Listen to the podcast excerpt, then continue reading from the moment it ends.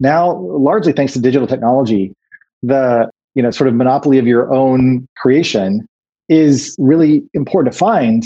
But we really haven't been trained by the education system that forms us to have the courage to really you know go out and to be the random seeds in this homogenous environment, this environment that prefers homogeneity. My name is Ish Baid, and I'm the founder and CEO of Virtually. And I'm Will Mannon. I'm course director at Forte Academy. And this is Reshaping Education, where we discuss the future of education, including online courses, boot camps, and how the internet is changing how we learn. Hey, Reshaping Education listeners. This is a rebroadcast of one of the talks that was hosted at the Reshaping Education Summit earlier this year. This particular talk was led by Chris Messina, and we discuss how to treat your course like a product designer. I hope you enjoy. Uh, well, actually, with uh, talking about speaking about Product Hunt, it's actually yeah. Product Hunt launch day for us. A big, yes. big milestone for us and the team. We've been grinding. We've been heads down for eight months. We wanted to pop our heads out, kind of celebrate that milestone today and you've helped us tremendously with that. Um, you've uh, uh, so for those who that don't know, Chris is the number one hunter on Product Hunt. Has been involved with the community for an incredibly long time and helped uh, help get the word out. And so, if you're just stopping by now, uh, we've actually pinned uh, the link to our Product Hunt launch post at the top of the chat. Uh, I would love to love to get your support. It would mean a lot. Uh, that being said, Chris, tell we I, the audience would love to learn a little bit more about you. Why don't you share a little bit about your background before we get going in on today's discussion? Yeah. Um, well, I, you know, it's it's interesting. Uh, I suppose just because I've had such a strange, uh, maybe dynamic uh, career in in Silicon Valley. Um, I came out here in 2004. Um, essentially, you know, because I was looking for more weirdos. Um, you know, who were like me. They they were excited about the internet. They were excited about social technology. They loved design, and um, you know, it was just an opportunity, I guess, for me to to find my people. And I quickly got involved with the launch of Firefox because I believed that the web was going to be this super critical, important platform that needed to not have a gatekeeper like Microsoft uh, in in front of it, and um, that led me down just this like crazy um, journey, I guess, getting into the open source world, the open source community. Um, and starting you know companies and then working for big companies like Google and Uber, um, where I was on their developer platform team, but also I was a UX designer, so I sort of spanned both of those roles. And then um, you know I, I, I left big tech. You know I ended up going through uh, Y Combinator uh, with a conversational AI startup. Um, and then that sort of flamed out for me and then sort of went on a, a walkabout um, where I was giving talks around the world on technology and culture and design and um, then of course landed back in the Bay Area um, just as the pandemic started. And so, um, yeah, uh, I guess for the last year, you know, being sheltered in place, I ended up just kind of turning a lot of the stuff that I've been doing kind of for free and just kind of as a way of supporting the community on Product Hunt into something that I could do as a kind of consulting opportunity. Yeah, yeah that that's amazing, and I think uh, it's it's been year for education for sure and and just even the creator economy in that uh, i think with everybody having all this free time people look to hey how how can i uh, you know how can i upskill? How can i you know i can't you know do the things i would normally do. Um, and so they they turned online and, and i guess i i'm curious what you saw from your perspective and how how that kind of you know uh, factored into your decision to start and your online education business? Yeah, I mean, I guess maybe maybe there's some like useful, uh, like a useful trajectory or contour. Uh, contour is not the right word, but um, in terms of thinking about how to go about like deciding to do a course, um, part of it, I guess, for me, came to a place where I started using this platform called SuperPeer, which launched last March, and I knew the the founder and I quickly got um, connected with him and I ended up helping him launch on Product Hunt.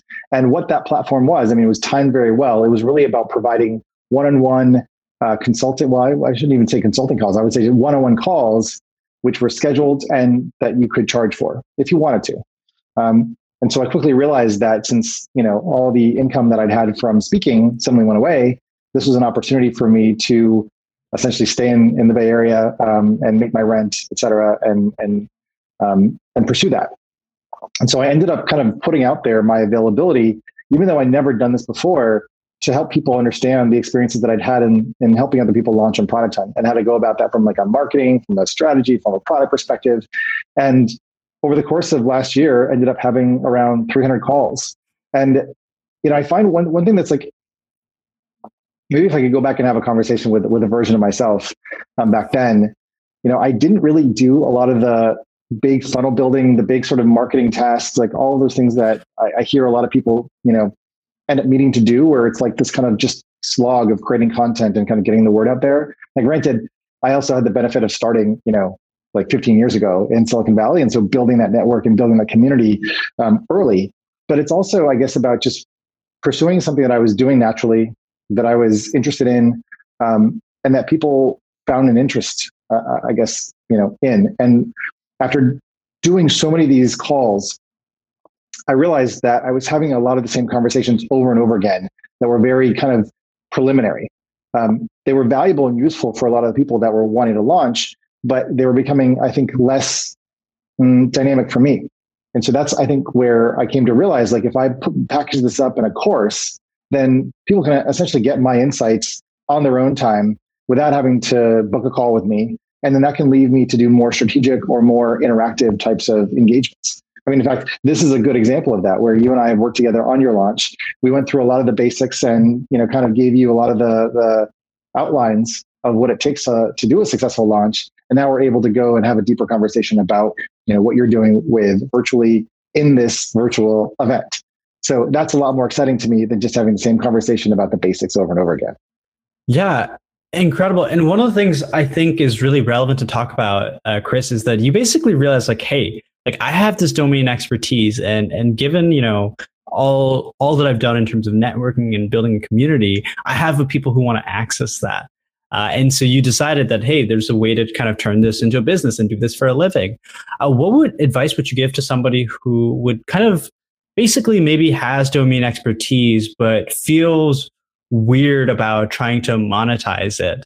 Um, yeah, did, is, do you totally. feel like there was a stigma there? Um, first, yes. Personally, I can just attest to that. Uh, I think for most of my career, I've really not been excited about charging people money uh, for my time, and it's been a problem.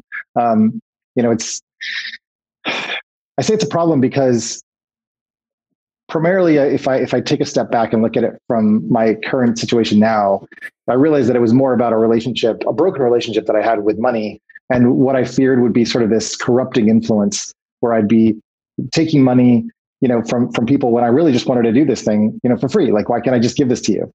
And i think that that dynamic is starting to shift and to change because that dysfunction if you will actually kind of has, allowed many of the big tech platforms to make a ton of money off of the things that we do out of sort of just a, a personal like interest and yet clearly these advertising platforms in particular are able to monetize the attention that we bring to the stuff that we do and then put ads in front of people to access that content. And then some of us, at least who have given away a lot of our content for free, are not actually part of that value creation process. So it does feel like that's starting to shift. There's an awareness, especially I think from a younger generation, that look, I'm producing a lot of good stuff and I'm taking my time with this. And I really need to be able to, you know, pay the rent, buy food. And so that caloric exchange is actually okay. So the other way that I've, I've thought about this is you can still provide a lot of value for free. You can still give away a lot. In fact, you probably should. Um, what I think you're doing with a course or what you're doing with like paid for time, you know, whether it's one on one or whether it's group sessions or, you know, a cohort based course, is you're providing a couple things. You're providing dedicated time where attention is um, synchronous. And I think in this day and age where, you know, all sorts of distractions are just a, a, a click or a phone swipe away, that's really important. The result of that is that you're creating a kind of bidirectional accountability loop where you're showing up, let's say, as as a as a teacher or as the person who's providing the information, and then you have someone who is there on the other end who's receiving it. And so, setting aside that time and being accountable to be there for that time, I think is is critically important. Um, and so in some ways, it's also about giving yourself permission to, to show up and to dedicate your, your time and resources to that uh, endeavor, as opposed to just providing that, that time for free. And maybe the third is to demonstrate and to um, really think about what is valuable. And again, I think this is where the product designer in me kind of like starts to, to kick in and says, you know, during during these one-on-one sessions, during these coaching calls, during or in any of the content that I produce or the materials that I provide, how do I improve these as products over time? So I'm whittling away the rough edges and I'm improving these things as a kind of evergreen, you know, resource or um, you know asset that is also changing and adapting to the environment as the environment is also changing and evolving. Right. So it's all kind of if you think about it from that perspective, there's a lot more alignment than what I thought before, where I think bringing money or charging into the equation made it more transactional and therefore extractive. And when I realized that it's, you know, you kind of have to like water the garden in order for things to grow. And, you know, whether you, you know, think about money as, as water or as currency, currency, of course, like that metaphor comes from, you know, a flow, the flow of a river. So these, these, these ideas are there already in nature. And just because we abstract it into money and because there's a lot of negative aspects of money, I don't think, um, at least I feel like I'm in the process of, of resolving and improving my relationship and my perception of what it means to take money and to optimize my time around uh, how people are helping to support the work that I'm already doing, if that makes sense. Yeah. And I mean, there's a few amazing points you made there, which is uh, one also was about just providing value for free and how the vast, vast majority of the content and value you provide is, is free. And this is, uh, this is advice that we see across the board. Uh, all the best writers on Substack, all the best course creators, um, all you know your YouTubers, they all talk about like, hey, like most of the value I give away for free, and then I just charge for that one last one percent. Uh, and I think that's just so important because at the end of the day, like the only way that your audience is even going to build, you know, be willing to invest in you is if you've proven yourself as a domain expert and that you can provide value to them. And it's it's all this idea of like building trust. Uh, and yeah, then actually, the other like to, to build on that. Sorry, so hold, yeah. hold, that second thought so we can get on that. Yeah, because you said a few things that I want to add a little bit more to. Um, sure. And I and I, I talk about this a lot with the folks, and I, probably even with you. Like uh, uh, when you launch on Product Hunt, you know the the Product Hunt audience is so savvy. Like they're really looking for reasons not to check you out because there's such an explosion of products that are out there that are competing for their attention. So a lot of the work that I'm doing in coaching people on their launches is removing reasons to say no reasons to like not click through, reasons to not say yes, reasons to, I don't know, just be like, ah, I don't have time for this right now. So part of what you just said, I think is so important, which is how do you put out there enough content, enough value, enough interaction, enough engagement? How do you demonstrate the way that you behave in a normal way, which probably or hopefully is similar to the way you, you behave one on one, that someone says, you know what, I really want to work with this person. And I would I would say that there's probably you know whether it's the one percent or ten percent or some range in between there.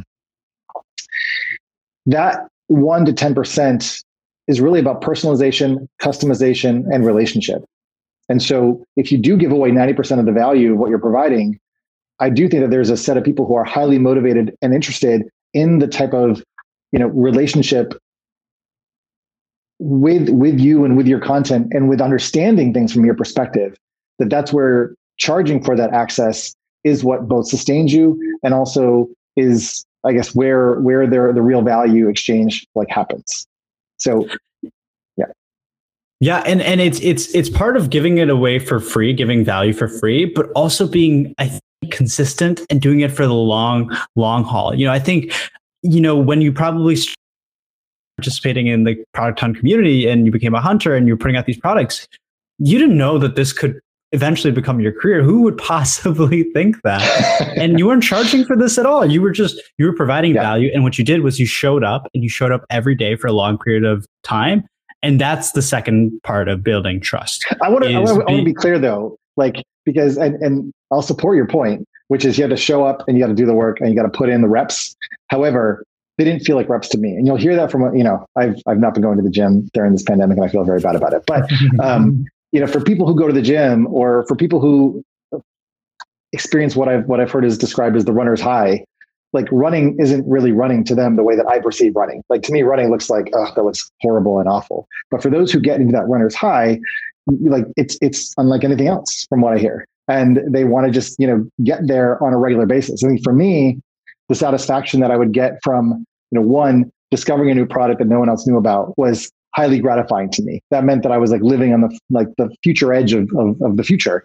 Um, and for some reason that's that's valuable to me then the the value that i got from helping people by getting their products out there to the world and by helping them tell their story that was gratifying in a different way and satisfying and then just the ac- activity of being involved in the product hunt community also was something that I, I enjoyed and found other people who are excited and interested in the same things so and there's probably more value but those three things brought together meant that if i went back in time and I was like, oh, someday I'm going to be charging for advice on how to do this. And it's like, oh, it's a slog and you've got to do it every day. And, you know, it's tiring and exhausting. That isn't why I was doing it. So finding that thing where there's that alignment and that internal, you know, your, your compass is already set in that direction is so important. And that requires you to get to this place of, I don't know if it's like self knowledge or self awareness or just sort of like, you know, as they say, following your bliss. But and I, I know like it's going to sound totally you know insane to probably a lot of people thinking about this or listening to this that hunting products on product hunt is like following my bliss, but in a way it is. And so the fact that I found that meant that over the past six or seven years, six or seven years, think about that. Think about how long I've been like posting products. I've launched over 2,800 products, hmm. right? It's, it's a lot, but none of it felt like, like work because of those three things that I found before. Hmm. So I guess what I'm saying is if you can find those things, and, and this is, I don't, I don't, I'm not trying to suggest that this is a universal truth, but given what you're saying about the amount of effort and work and commitment and showing up that needs to be done, you really do have to find something where your glide path is already set, where you're going with the grain of your interests and your personality, and you do this work anyways, because I was doing it anyways, like for free and without recognition. And um, I think that's just that's a really important element to this because I do think, and I've heard a lot, and it is true that sometimes it is a slog, but the slog isn't the thing that you're seeking, right? It isn't the the fact that like you have to put in thousands of reps, you know, to get to some place where people like care about what you're doing. It's like you would put in ten thousand reps without even noticing it, and that's the thing that ideally you could then share and then you know sell or monetize or teach other people how to do because you're going to do it anyways. Yeah, and and it's you know, we talked a lot about education and higher ed today, and I actually think that like our system doesn't really prepare us for these types of careers or paths. Oh, I mean, why would they? I mean, they're trying to mass produce uh, professionals for all these repeatable steps. But when it comes to being a creator, right? When it comes to being any sort of entrepreneur, the thing people don't realize, you actually need to be really niche and you need to do mm. things that most people aren't doing whereas with universities they're trying to get everybody like hey oh you want to be a software engineer we're going to group you with like you know a thousand other people who want to be software engineers and we'll train you how to do that and and it's one of the things i've realized and you know i i was a software engineer at facebook and i left to do it and my parents thought i was crazy but again mm. i just knew that i was it wasn't what I was deeply passionate about. And I knew that w- what I was passionate about was building products and I loved education. Bringing those two things together was my unfair advantage because mm-hmm. I was going to naturally, like you said, it wasn't a slog. I just find myself always thinking about it and working about it, but never feels like work. It's my bliss. And, mm-hmm. and when you do this, what happens is you naturally have this unfair advantage where anybody in the uh, else in the industry, you're going to work harder and you're going to show up every day because you want to, and you're naturally just going to become the best at this. And that's that's what I think the one big takeaway that I'm seeing this is like find your niche and once you can do that, you can make anything. It's about creating these personal monopolies. And it's just when it comes to uh, you know higher education, it's just you're not trained to do this. You're not trained to become a creator, but hmm. that's exactly what it entails to some degree. I think so. Again, I want to, I guess, unpack that a little bit because there, one, I, I agree with you, but two, it's important to understand, I think, how we got to be this way. You know, as you said, the industrial education system was designed in a time where we needed more people who were similar and could fill slots in industry, right? The whole sort of, I guess, intention or thrust of the industrial revolution was to create repeatable units at scale you know, it was the the the Model T, you know, and you can get any color you wanted as long as it was black. And that repeatability was the nature of commerce and, and commercial activity, you know, for the last century. Now, largely thanks to digital technology, we are in a space and a context where that personalization, that personal expressiveness, the you know sort of monopoly of your own creation um, is really important to find. But we really haven't been trained by the education system that forms us to have the courage uh, and and the will to really you know go out and to be the random seeds in this homogenous environment, this environment that prefers homogeneity. Um, and so I think it's really, really important to kind of do some of that self work and to become a lot more self aware and like introspective and ask some of the tough questions.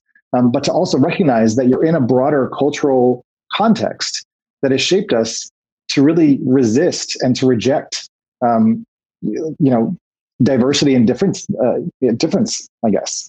Um, we're finally getting to a place, thanks to, I think, the internet and thanks to digital technology and thanks to sort of evolving norms and culture, where deviation is finally able to be supported at a broader level in a more integrated way across lots of different groups of people and contexts than was necessary in the lead up to this um, economic era.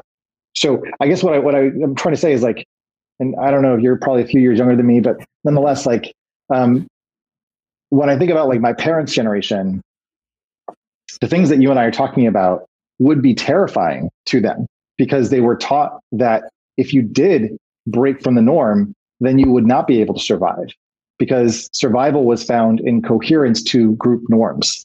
And that's no longer the case when anybody can have a conversation with anybody in any part of the world and can find their tribe, find their community, find their audience, find their find people who are willing to support them or to pay them or to compensate them for their creativity, for their genius, for their uniqueness. And we're finally getting to that point. I mean, I just like I think about my experience in high school and how much I, you know, I was kind of shunned and like an outcast. And to find myself in this place now, I mean, back then I never would have thought that I would have even survived uh, because the culture was so against um, divergence. Yeah, and and it's that. I mean, I'm I'm totally with you as well. It's just this idea of you know we're we're taught to kind of conform growing up, and and it's when when you actually get out in the real world, you realize the people who don't conform are the ones who really make a name for themselves. Uh, and kind of going on this this kind of like train of thought, one of the things that we're kind of, I mean, the last ten years, I feel like really has been this uh, the decade of creators. Uh, this this creator economy, which is what people have been calling it, but the word that I'd really use to describe the creator economy is is democratization. And it's this idea of like, hey, it doesn't matter who you are or what background you're from. If you're really good at what you do, you can put that on, on the web and so before, if you really wanted to be a big like actor and musician, you needed to be in Hollywood. You needed to have the right connections, and you would make it that way. Uh, now you can start a YouTube channel, and you can show people what you do. And believe it or not, that is how some of our biggest stars of our era have gotten their start. Justin Bieber was a YouTuber. Billie mm-hmm. Eilish was a YouTuber. And it's it's amazing to see that expand not just in in just entertainment, we're we're seeing this happen for education, which I'm finally thrilled about because primarily the people we've been learning from are the people who are in public schools or college professors. And a lot of them you know they're great academics but they're great and researchers but a lot of them are there not to teach. They're teaching as a part of their job description as a requirement to get funding for what they'd rather be doing and so we're seeing these online teachers emerge coaches like yourself and they're doing it because they have domain expertise and they love teaching. And guess what? These, because of this reason, they're actually better teachers and they're driving better out students and clients than traditional universities have have been. And so you're kind of seeing the emergence of these, obviously, you know, coaches, you know, through SuperPeer, uh, these cohort-based courses, these course creators, and, and obviously on deck is is doing some cool stuff here as well. Um, I mean, what do you see as kind of um, the creator economy its biggest strength and what what the future for it is you know I, so yeah to unpack again like couple of things that you, you pointed out. Like the, the democratization piece i think is, is pretty interesting um, in the sense that now anybody who has i guess you know access to some degree anybody who has technology anybody who has you know a sense of creativity or a sense of taste you know can you know start to produce things that are maybe maybe what i'm thinking about is like sort of self resonance um, and by that i mean like a little bit of like self validation so again it took me a long time to get to the place where people will seek me out for my advice on launching a product hunt again it wasn't really an intention it was just a thing that i was doing on my own. It's sort of like, I guess, in, in a way, metaphorically, like, you know, marching to the beat of your own drummer and then realizing, you know, because you decided to put the, the, the way that you march to the beat of your own drummer on TikTok, eventually you create a whole new dance genre that people are, you know, imitating or something, right? But like before that, people were just like, oh yeah, that, that's that's a weird guy doing that weird thing that he does. Um, and so I, I do think that there's an interesting dynamic where depending on where you are in the culture or where you are in the mastery of your own skills or the things that you love to do or or if there's a medium or a platform i mean it's um i guess what i'm trying to think about is the the the nature and the relationship between mediums and opportunities and emergent mediums and how creators can sort of break out. Because the example you gave of youtube you know took many many years you know one for youtube to become a household name and two for those creators to you know grow up um, as you know stars, right? And so, in a similar way, what are the emerging mediums that are available now that create space and room for people to really master those those forms? You know, the the, the pace at which we're inventing and evolving mediums is incredible. So, to try to make this a little more concrete, you know, I see a parallel between like you know what Billie Eilish might have done like on TikTok and what I'm doing on Product Hunt. Like I don't, you know, post songs, but I post products. And so I have gotten quite good, you know, at doing that just because I do a lot of it. In a similar way, there is obviously influencers that are being created now, and I don't want to use the word, let's call them creators. There are creators who are showing up on Clubhouse or on Twitter Spaces or in other social audio contexts and are really great hosts. And there's going to be some amazing, you know, they, they may go on to like Saturday Live and other types of institutions that are well known and have broader distribution because they started in those contexts. And so if you're someone who loves to talk about a topic, loves to bring people together and host those conversations, you know, those mediums are ripe for sort of establishing a beachhead and creating a new audience. Right? Like it's not enough to go to YouTube where there's, you know, so many people and so much competition and there's so much optimization. Now, uh, you know, as someone who's, who's just getting started out on YouTube because I've never really done video before, I know I'm not going to like grow the type of audience that I have, let's say on, on Twitter, because I'm starting so late in the game. So that's another thing I think to think about in terms of what mediums are best suited for the type of teaching that you want to do, and then how can you hone that craft over time. Um, I want to go back to what you were saying though about creators and about maybe I don't know if it's like what's missing or what's new or what's an opportunity space. Um, I think community and relationships are really essential.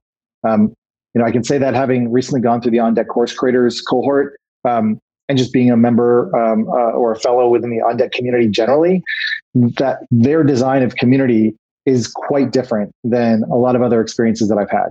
I would say Product Hunt from very early on, Ryan Hoover did a great job of establishing the norms and the behaviors and the positivity that was part of Hunt. You know, it's it's very um, I don't know, like if you're not a maker of products, it may be hard to really appreciate how much anxiety and fear and stress and doubt uh, makers and, and people who build products have over putting something out there in the world and getting people to use it. You know, and the fact that people go on product hunt every day to talk about products, it can become a very negative place. And instead, I think Ryan did a great job of establishing a set of parameters way before a lot of these other platforms realized that positivity was important. Um, that created a space that was much safer to launch and talk about products um, that respected the contributions of the creators themselves. So that's really important. And I think whether you're designing courses or building courses, let me let me say something about products. I don't believe that products are like products used to be like again in the industrial era it's important to be aware of how these things shift and change over time. To me a product a good product is the consequence of having healthy relationships with an audience or a community. In other words if you're in a healthy bidirectional conversation with an audience products are the result of the insights that you gain by being an active listener and understanding what your audience needs, right? They are artifacts after the fact because it takes so long to build a product, right? Like you've been building virtually for for how long, you know? And two and a half yes. years. okay, so you've been building it for two and a half years. This is your fourth launch on product hunt, right? Yep. And I got to imagine that one of the reasons why you've launched on product hunt four times is because the product continues to evolve based on, you know, one, your technology stack underneath, based on two, your understanding of the problem space, three, based on actually having people and customers come through and use the product and try to build courses, and four, having actual students come through and give you feedback. And so you're in this almost like biodynamic relationship with a set of people. You're observing what they're doing, you're listening to the words they say, you're watching their behavior, and you're evolving the product to meet their needs. But you're already working on and have a roadmap for the next set of things you're going to build and do. So it's not like a product, you know, like in the old days when you'd like produce something as, um, you know, an artifact that would be updated every six months or 12 months, like a CD or something that goes out. And it's like, oh, here's the new version of Adobe Lightroom, for example. Now you've got to be in constant evolution. You've got to be constantly evolving how you're working, how you're talking, how you're sharing what you're doing. And I would point to, I guess I'll use this example because I think it's relevant for course creators.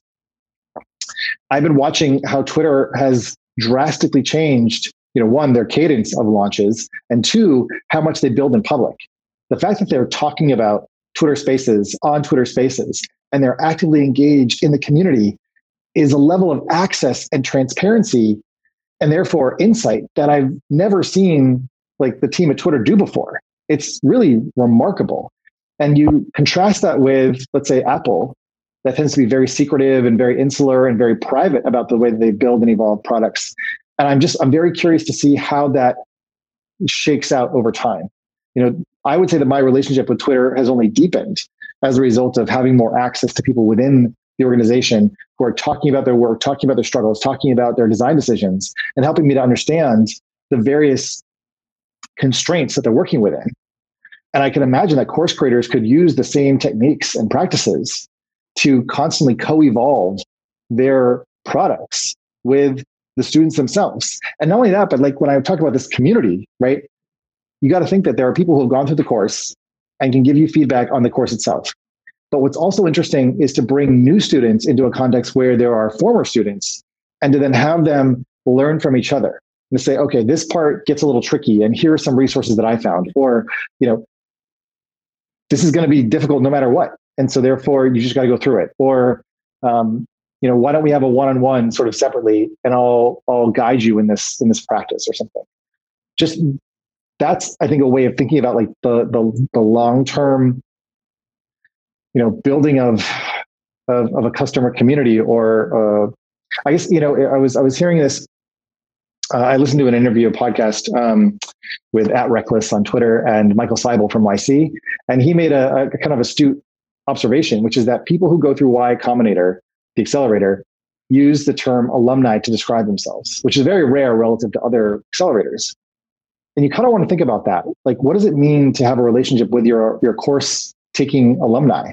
What does it mean to bring them back in to then support other folks who are new to the material and are coming into that? And then how do you continue to show and demonstrate how you're one treating alumni and then also thinking about the current cohort and you know giving them a great experience to me that's all the elements of modern product design living you know in the digital realm what an amazing thing to bring up uh, i you know, I think you nailed it. I, I, think YC's done something really terrific when it comes to their community design because it is one of the few communities that, yes, they, you know, as, as a YC alumni myself, uh, I will refer to myself as an alumni. But also, if you look on Twitter and you look at all these different YC founders, they find a sense of identity within within their YC relationship by putting it in their bio. You'll always see like YC Summer 20, YC Winter yep. 21 uh, people love to show that off because you know YC's built this brand, this community brand, and people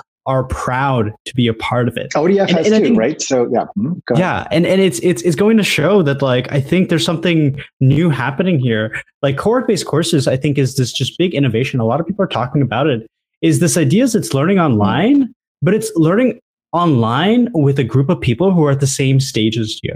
So this this idea of I think generally like we've never seen kind of like camaraderie like you know like YC before besides colleges like people are like especially I went to a Big 10 school and people are diehard fans of these Big yeah. 10 schools and they have this identity and you know why is that it's I mean a part of it is obviously like they they enjoy the education but so much more of it is this community of peers that they met and build friendships with and they were at the same stage and they went for the duration of these four years they had the same purpose. And the thing is people graduate college and this disappears overnight. And it's hmm. really hard to find this again in the real world. And for me i didn't find it again until i got to yc the first day hmm. of yc i went to the first remote batch last summer. And so even though it was remote from that very first day i was like oh my god this is just like college. Because it's it's again it's a three month program. That being said i'm surrounded with a community peers who are at the same stage as me for the duration of this program, and we have a shared mission. And something about how that shared mission brings people together, this commonality.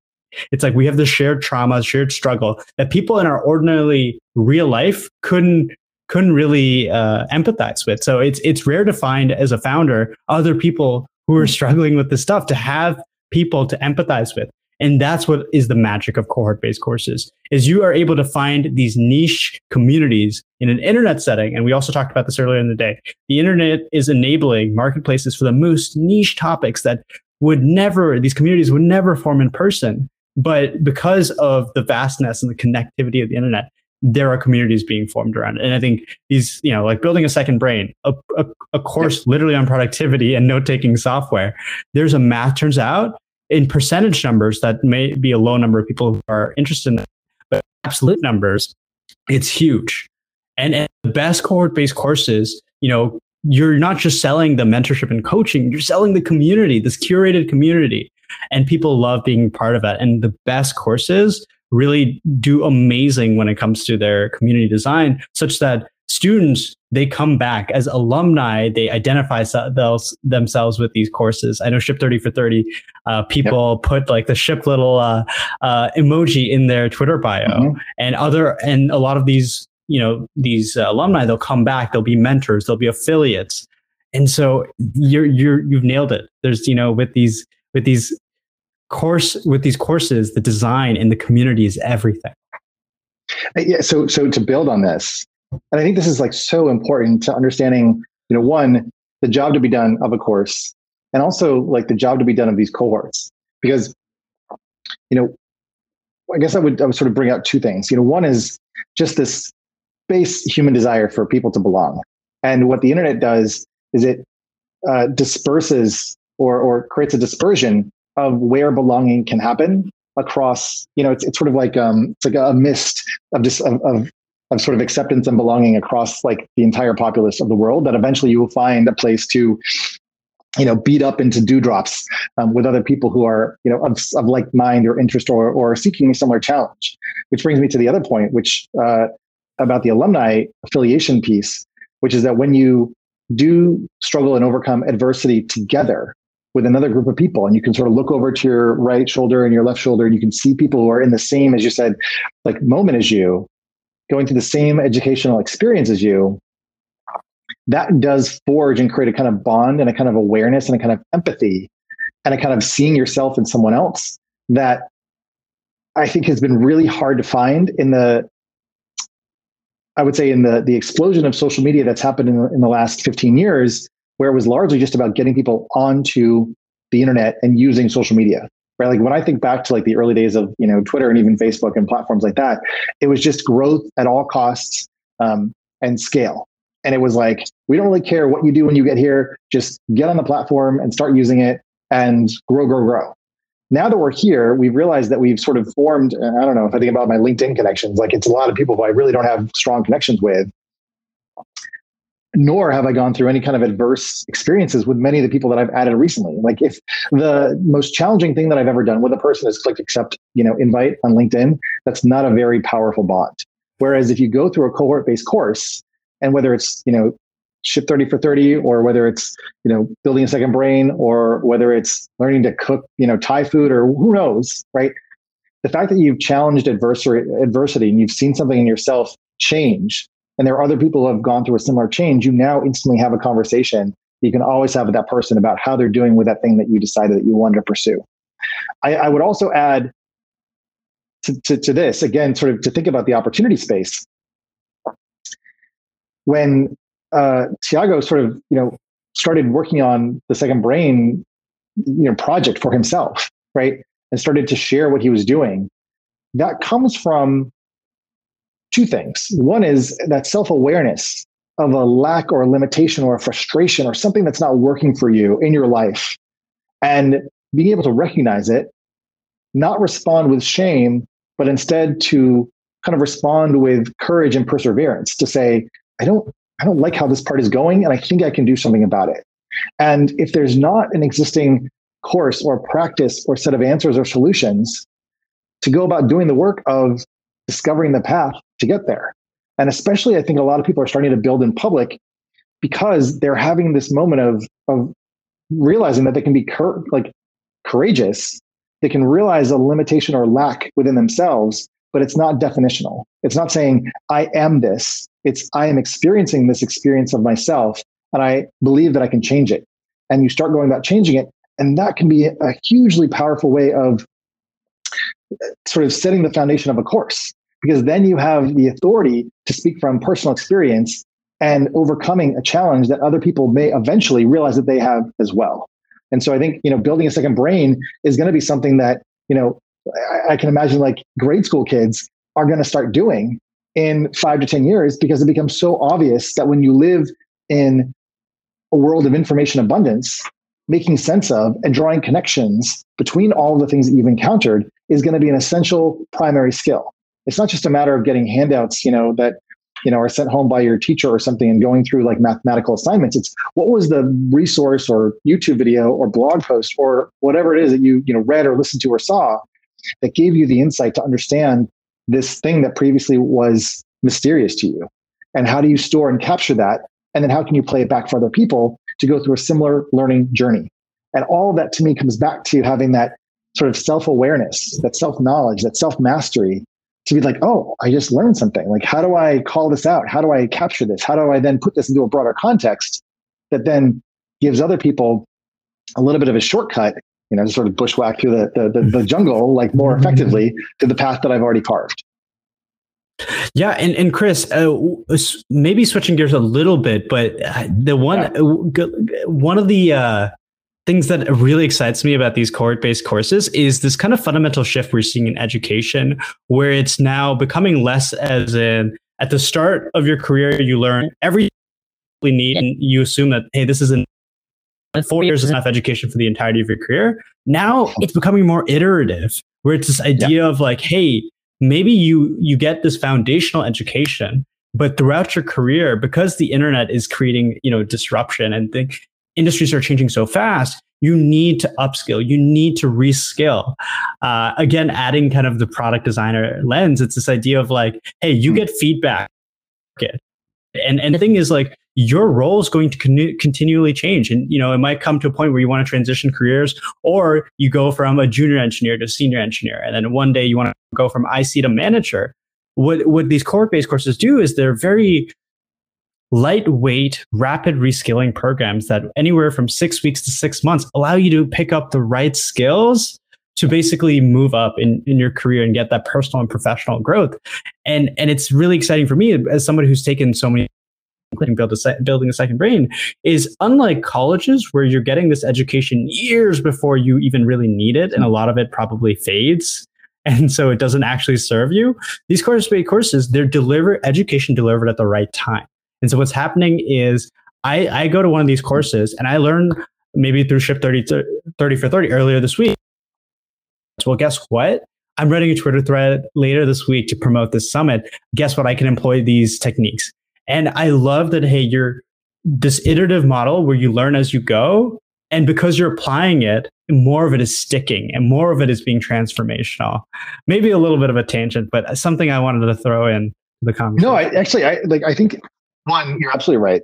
Um, and I think it's really important to, again, I, like a lot of our conversation, because to me this is grounded in product design, has to come from being aware of the environment and the context and identifying the reasons why some things are the way that they are and then making decisions to deviate or break from why they you know whether they should continue to be the way that they've been and what occurred to me as you were speaking was was a couple things one is we front loaded the early part of someone's life with education so they could go out and be sort of meaningful members of society and to contribute to again the industrial economy.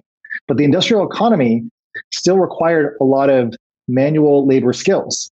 We've now moved a lot of those you know practices needs uh, i don't know rote kind of repeatability into computers. Computers are really good at repeating things over and over again and not being creative that's the whole you know thing of, of artificial intelligence and the problems with it is that it's designed to respond based on past performance and based on past training as opposed to being creative and novel and expressive and generative so given that it only makes sense that we take what was this compressed, you know, zip file of kind of knowledge accrual in the beginning part of your life and spread it over the entirety of your life.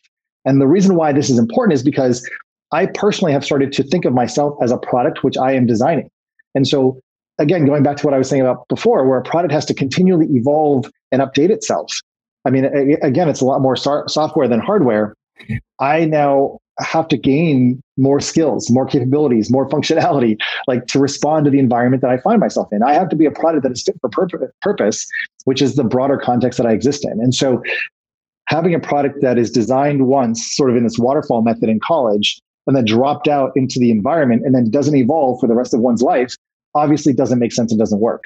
So by breaking up education into smaller, more digestible units that are applicable to your lived experience in the moment, as you said, you're you know going through adversity, you're overcoming that adversity in a social context. You're seeing other people able to do it, which means you could probably do it, and then you're applying it to your real life and to your your own subjective personal challenges. And ideally, you're seeing and getting feedback thanks to the internet about what things are working and what are not, not based on some tautological, that's not even a word. Is it a word? Tautology? I don't know. Like whether something is absolutely true or subjectively true or based on what a teacher evaluates you as having like you know a teacher gives you an a what does that mean let's say a teacher gives you an a but they have really really bad uh, twitter thread grading abilities right? So they're like oh this twitter thread is so boring. There's so many gifs all these images blah blah blah.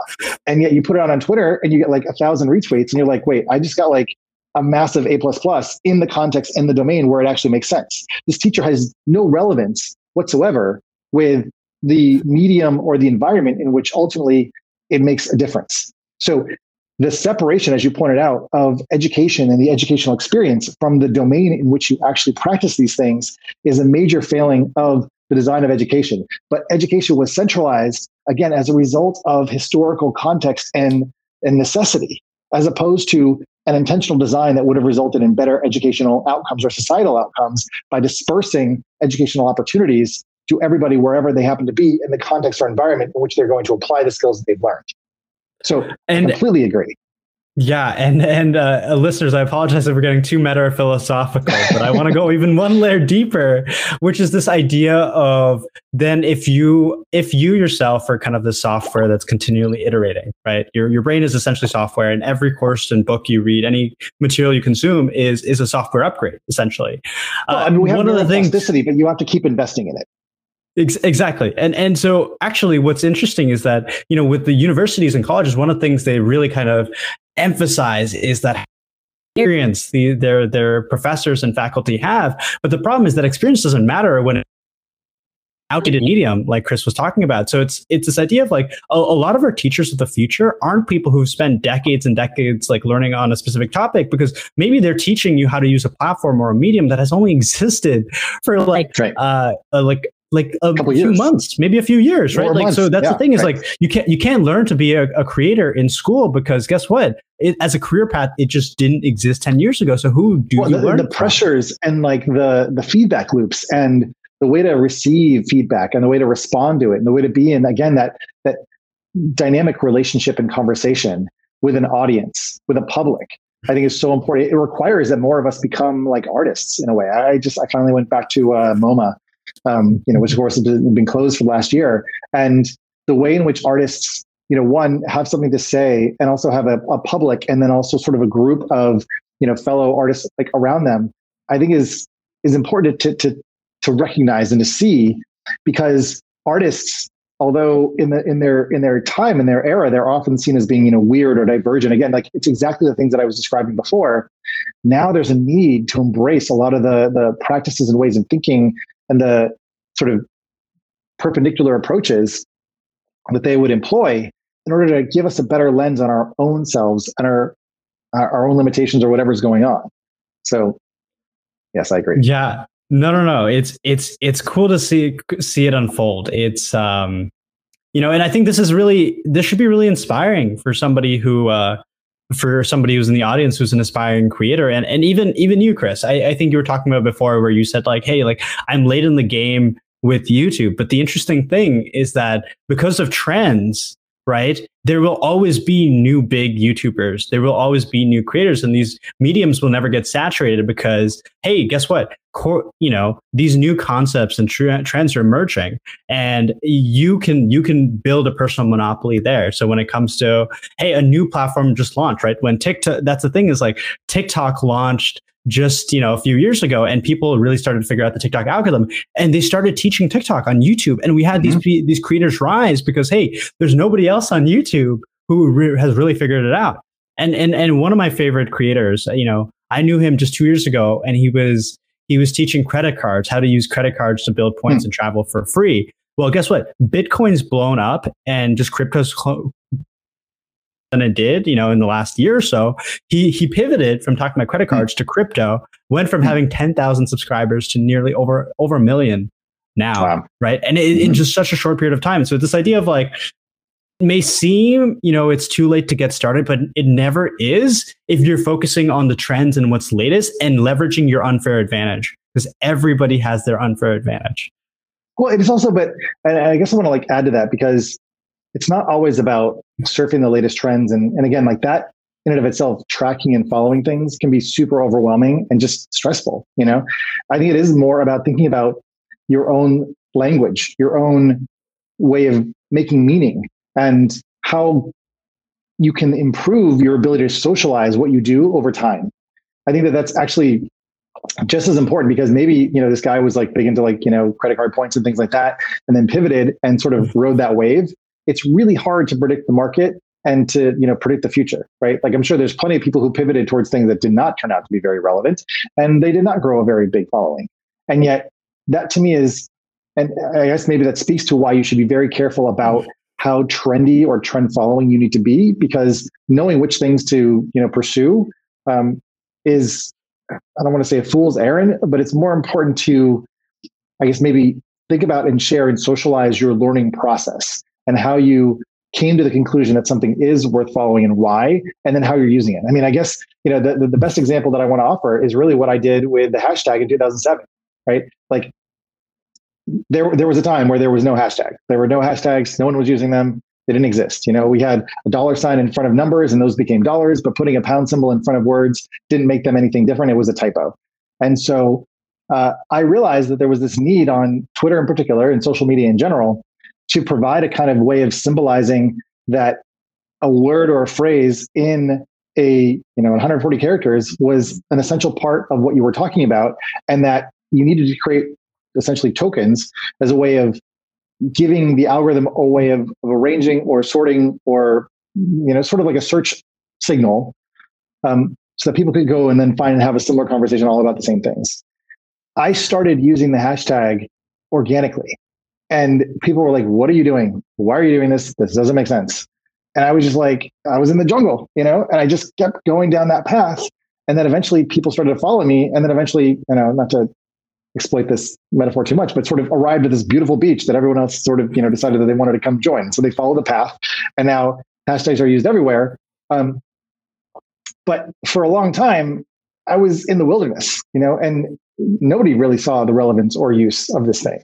Um, and I guess like, like my point being there is that was me marching to the, the beat of my own drummer, back to so what we were talking about before, and socializing what I was doing, you know, building in public, like tweeting, you know, with hashtags, trying to tell people what I was doing, why I was doing it. And for a long time, they're like, I just don't get it. I, this doesn't make sense to me. Mm-hmm. And You know, so it's like your friend with the with the credit card points and Bitcoin. You know? Yeah, yeah. I, I, I think it's important not to be. I think it's important not to be completely reactive and responsive and just be like, oh, whatever the trend is, I'm going to follow that.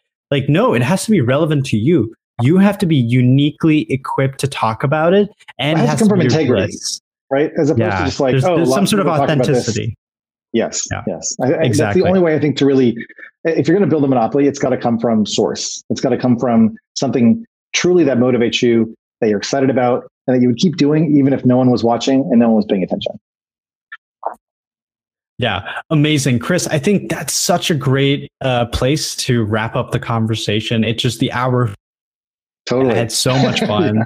I, Yeah, uh. I, yeah, and and listeners, um, we again, I, I just want to say again, we're so thankful for Chris. Uh, as as he just implied there, uh, Chris, one of his uh, claim to fame is he invented the hashtag, uh, and is also the number one product hunt, hunter. So huge, just huge. And he's he's working on some really cool stuff. So, Chris, how can our listeners in the audience uh, keep up with you on social media and you know work with you potentially in the future? Yeah, so uh, I mean, Twitter is a great place to find me and follow all my craziness. Um, I'm also at chrismessina.me. Um, we're not going to talk about this now, but I just launched my own creator coin yesterday, which I'm still I'm learning in public, and I have no idea what this is, but uh, it's exciting. Um, so yeah, so those are the places where uh, I think people can can uh, check me out. Amazing. Yep. And and uh, everybody, we are live on Product Hunt. So if you're just dropping in, we have the post. Uh, we have our little link uh, pinned to the top of the chat. If you can check us out, support us, it would mean the world. Uh, big shout out again to Chris for hunting us. But with that, Chris, thank you for coming. Uh, we I will talk to you soon. Awesome. Sounds good, man. right. Take care. Good luck. Good luck with the hunt. Ciao. Appreciate it. Hey, Ish here. If you enjoyed that episode, Will and I would love for you to leave a review and to subscribe on your favorite podcast player. It really helps get the word out. If you want to keep up when new episodes drop, head on over to reshapingeducationpodcast.com or give Will and I a follow on Twitter. All the links will be in the show notes. With that, this is Ish and Will signing off.